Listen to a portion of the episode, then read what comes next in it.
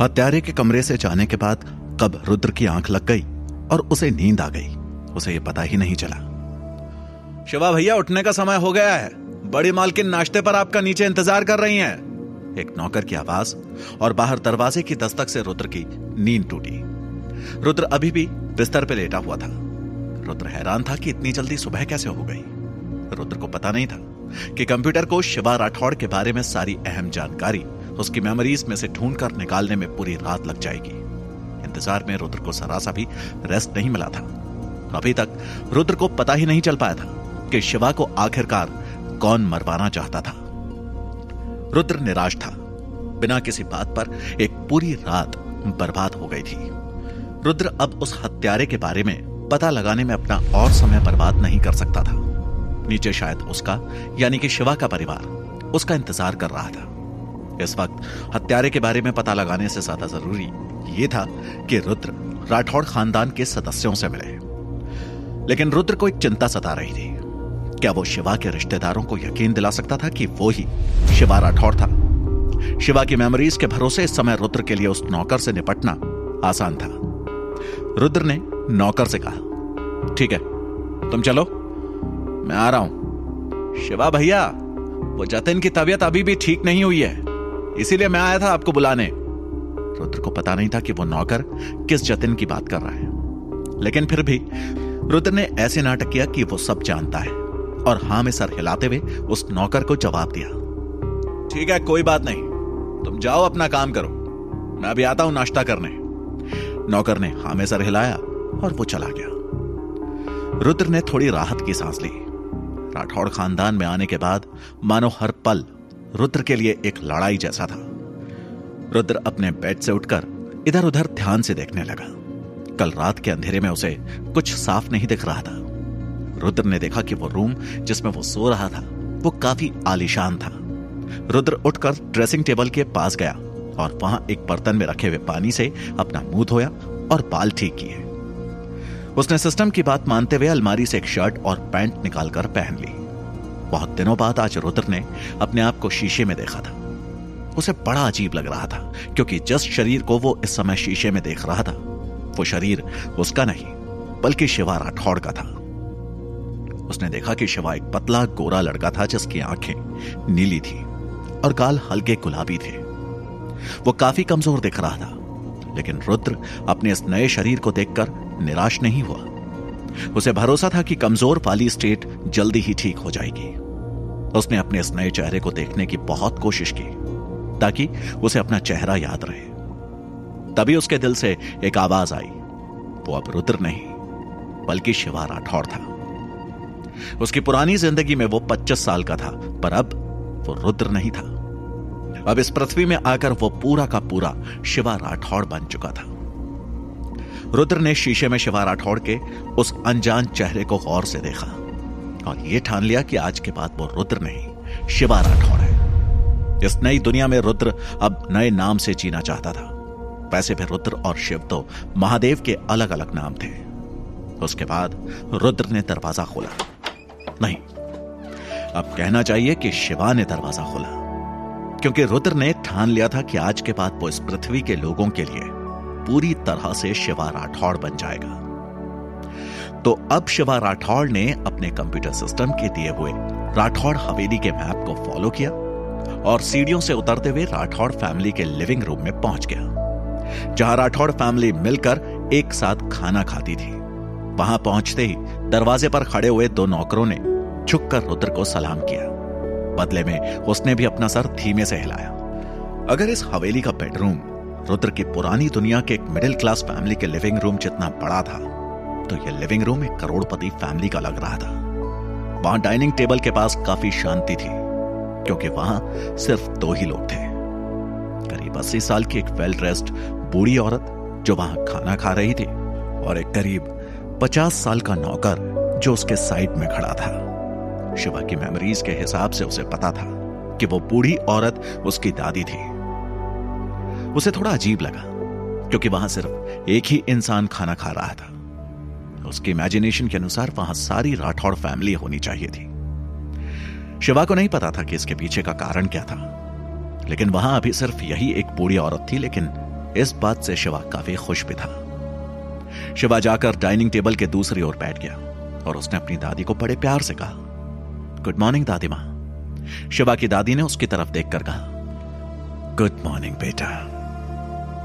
Young लोग active होते हैं। हम बूढ़ों जैसे नहीं होते। राइट उसने नोटिस किया कि दादी का बोलने का तरीका अजीब सा था। उसमें एक माँ जैसा प्यार नहीं था। ऐसा लग रहा था, मानो वो अपने पोते शिवा से नहीं, बल्कि एक दुश्मन से बात कर रही हो। शिवा ने सोचा, दादी के बोलने का मतलब क्या है? आखिर वो कहना क्या चाहती है? शिवा के मन में ये सवाल उठ रहे थे। जवाब का इंतज़ार किए बिना दादी ने उसकी तरफ़ देखते हुए पूछा, क्या तुम्हें भूख लग रही है? आज शेफ ने खाना नहीं बनाया है, पर क्योंकि तुम जवान हो तो तुम्हें इससे कोई फ़र्क नहीं पड़ना चाहिए। दादी के अजीब बिहेवियर से शिवा सोच में डूब गया। क्या सच में हम एक दूसरे के रिश्तेदार हैं? आपने ही मुझे खाने पर बुलाया था, और अब आप बोल रही हैं कि नाश्ता नहीं है। तो मुझे यहाँ बुलाया ही क्यों है? हवा खाने के लिए। शिवा ने चिढ़कर जवाब दिया। तभी ठीक उसी समय सिस्टम अचानक से एक्टिव हुआ और शिवा से कहने लगा, अबे हम कल रात तोहरे को बताना भूल गए थे बे। तोहरे दादाजी के मर जाने के बाद ये बूढ़ी औरत, यानी कि तोहरी दादी, काफ़ी चढ़चड़ी हो गई है और ई के साथ डील करने में बहुत ही मुश्किल है। यहाँ तक कि तोहरे जीनियस छुटके भाई गणेश को भी इका खुश करे में पसीना निकल जाते हमका लागत है कल रात का तुमने जो शोर मचाया रहा ना, उसे दादी जी काफ़ी गुस्से में है। अचानक शिवा को कल रात की बात याद आ गई जब उसने उस सुनहरे बाल वाले लड़के के ऊपर वो पेशाब का डब्बा फेंका था। ये याद आते ही शिवा टेंशन में आ गया। ये सोचकर कि वो इस गुस्सैल दादी को अब कैसे शांत करेगा? तुमने ये सब मुझे पहले क्यों नहीं बताया कि मेरी दादी बड़ी खड़ूस है? शिवा सिस्टम पर अपना सारा गुस्सा निकालने लगा। क्योंकि उसे समझ नहीं आ रहा था कि वो दादी को क्या जवाब देगा। दादी ने देखा कि शिवा ने अभी तक उसके सवाल का जवाब नहीं दिया। इसलिए उन्होंने तंज मारते हुए शिवा से कहा, एक नौजवान को डिसिप्लिन के बारे में पता होना चाहिए। वो रावत परिवार का लड़का दिनेश रावत। उसे नींद में चलने की बीमारी है। भले ही मैं उसे पसंद नहीं करती, लेकिन वो हमारे घर पर मेहमान है। एक इंसान के बेसिक मैनर्स हमेशा दिखने चाहिए। नहीं तो राज्य के दूसरे रजवाड़े परिवार हमारा मज़ाक उड़ाएँगे।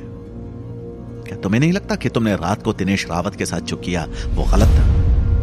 दादी ने यह इस तरह कहा कि शिवा को उसके पसीने छूट गए। शायद यह शिवा की मेमोरीज की वजह से था। शायद उसे इस बात का एहसास हो गया था कि दादी उसके खतरनाक क्लास लेने वाली थी। दादी ने शिवा को डांटते हुए कहा आजकल के नौजवानों में कोई असली टैलेंट नहीं है। लेकिन किसी तरह बहरे और गूँगे होने का नाटक करने में एक्सपर्ट हैं वो। एक बुज़ुर्ग इंसान तुमसे बात कर रहा है, लेकिन तुम्हें सुनने में कोई इंटरेस्ट नहीं है। दादी के तीखे बोल सुनकर अचानक शिवा का भी गुस्सा फूट पड़ा और उसे कंट्रोल ही नहीं हुआ। उसने तपाक से दादी को जवाब दिया, क्योंकि यहाँ मुझे अपने लिए नाश्ता नहीं दिख रहा है, इसलिए मुझे वापस अपने कमरे में जाना चाहिए और आराम करना चाहिए। आप मज़े करिए दादी। लेकिन बोलते ही शिवा को अफसोस हुआ क्योंकि पहले वाला शिवा दादी के मुँह पर ऐसा कभी नहीं बोलता। लेकिन यह तो रुद्र था, जो शिवा बन रहा था। और अभी वो एक्सपर्ट हुआ नहीं था। इसलिए उसका गुस्सा इस तरह दादी के सामने फट पड़ा। दादी ने अपनी आँखें खोली और शिवा को चौंकते हुए देखा। उठकर खड़ा हो गया। दादी को प्रणाम किया, मुड़ा और एक अकड़ के साथ वहाँ से अपने कमरे की ओर जाने के लिए बाहर निकल गया। दादी शिवा की इस हरकत से बहुत हैरान थी।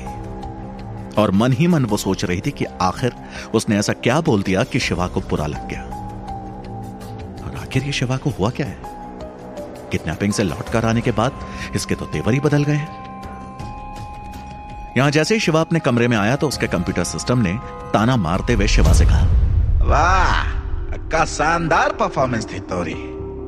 दादी ये सोच रही होगी, हमारा पोता शिवा है वही शिवा जो पहले भीगी बिल्ली की तरह बोलत रहा और अब कोनो शेर की तरह दहाड़ रहा है। ये तो बिल्कुल नहीं बदला। उको तो जरा भी शक नहीं हुआ होगा तोरे पे कि तुम उका पोता शिवा नहीं हो। हमका तोरे पर गरब है। जियो राजा। शिवा कंप्यूटर सिस्टम की बकवास सुनने के मूड में बिल्कुल नहीं था। उसका दिमाग वैसे भी खराब था कि बिना कुछ खाए उसे वापस लौटना पड़ा। शिवा ने अपने कंप्यूटर सिस्टम को डांटा। चुप रहो। मेरा आज का बर्दाश्त करने का कोटा खत्म हो चुका है। लेकिन ससुरा तोहरा को देखकर सब सोच में पड़ जाए कि कछु गड़बड़ है। तुम उन लोगन के सामने सिवा की तरह बिहेव ना ही कर रहे हो। सिस्टम ने रुद्र को समझाते हुए कहा। रुद्र ने जवाब दिया नहीं किसी को भी कुछ शक नहीं होगा कि शिवा बदल गया है। माना कि पुराना शिवा एक डरपोक इंसान था लेकिन सब सोचेंगे कि किडनैपिंग की वजह से मेरे अंदर मेंटल स्ट्रेस बहुत है। और इसीलिए मैं दादी से बात करते वक्त ब्लास्ट हो गया। कंप्यूटर सिस्टम ने रुद्र से कहा, चलो ठीक है, तोहरी बात भी मान लेता है। तब आगे क्या करे का इरादा है भाई? रुद्र ने कुछ सोचते हुए जवाब दिया, मैं धार्मिक मठ जाने की सोच रहा हूँ। कंप्यूटर सिस्टम ने धार्मिक मठ जाने का कारण पूछा, लेकिन शिवा ने कोई जवाब नहीं दिया। कुछ ही देर बाद शिवा धार्मिक मठ के महादेव मंदिर के एक रूम में बैठकर दीवारों पर लिखी हुई लाइंस पढ़ रहा था। दिव्य रोशनी पूरे संसार में फैली है। ये पहली आकाशवाणी थी जो धार्मिक मठ के हर कोने में लिखी हुई थी। शास्त्रों के हिसाब से जब स्वर्ग से पृथ्वी पे पहली आकाशवाणी हुई थी तो उस समय पूरे संसार में एक दिव्य रोशनी फैल गई, जिससे यह धार्मिक मठ बना। उस युग में अंतहीन युद्ध होते थे। धार्मिक मठ के आते ही सब युद्ध बंद हो गए थे।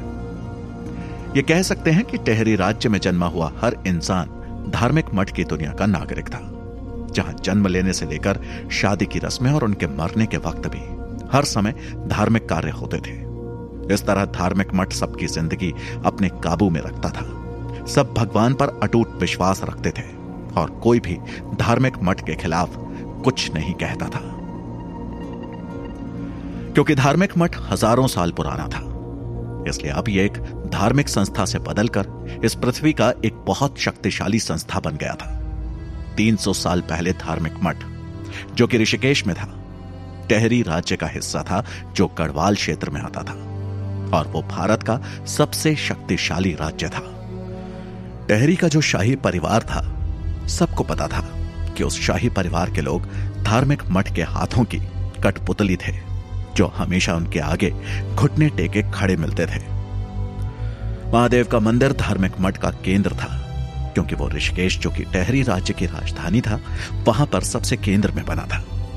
धार्मिक मठ, एक डायन या पिशाच, जो भी काली शक्ति रखता था, उसे वो अच्छी नज़र से नहीं देखता था। क्योंकि मठ का कहना था कि इंसान काली शक्ति पाने के लिए शैतान से सौदा करता है, और इसलिए ऐसा शक्तिशाली इंसान भगवान की नज़र में गिर चुका होता है। और धार्मिक मठ का काम था ऐसे शक्तिशाली लोगों से निपटना। वो भी अपने तरीकों से। आम लोगों की नज़र में मुख्य पुजारी महादेव के मंदिर का करता धरता था। पर असली में उसका असली काम था ऐसे लोगों को खोजना, जिनके पास शक्ति हो और फिर उनका शुद्धिकरण करना। मतलब कि मार देना। शिवा मुख्य पुजारी से मिलने इसलिए आया था क्योंकि वो उनसे मीनाक्षी के बारे में पूछना चाहता था। अगर सच कहा जाए तो शिवा का कोई प्लान नहीं था कि वो धार्मिक मठ को मीनाक्षी की कोई इंफॉर्मेशन दे, या फिर मीनाक्षी को पकड़ने में धार्मिक मठ की कोई मदद करे। शिवा को कोई परवाह नहीं थी कि मीनाक्षी अब मर गई है या ज़िंदा है। एलियन होने के नाते जो अभी अभी इस पृथ्वी में आया है, शिवा के लिए यह बात ज़्यादा इंपॉर्टेंट थी कि वो अपनी शक्तियों को और बढ़ाए। क्या मीनाक्षी वाकई में मर गई थी? अगर ऐसा था तो अब शिवा की मदद कौन करेगा शक्ति हासिल करने में? जानने के लिए सुनते रहिए पॉकेट एफ़ पर। Alien versus witches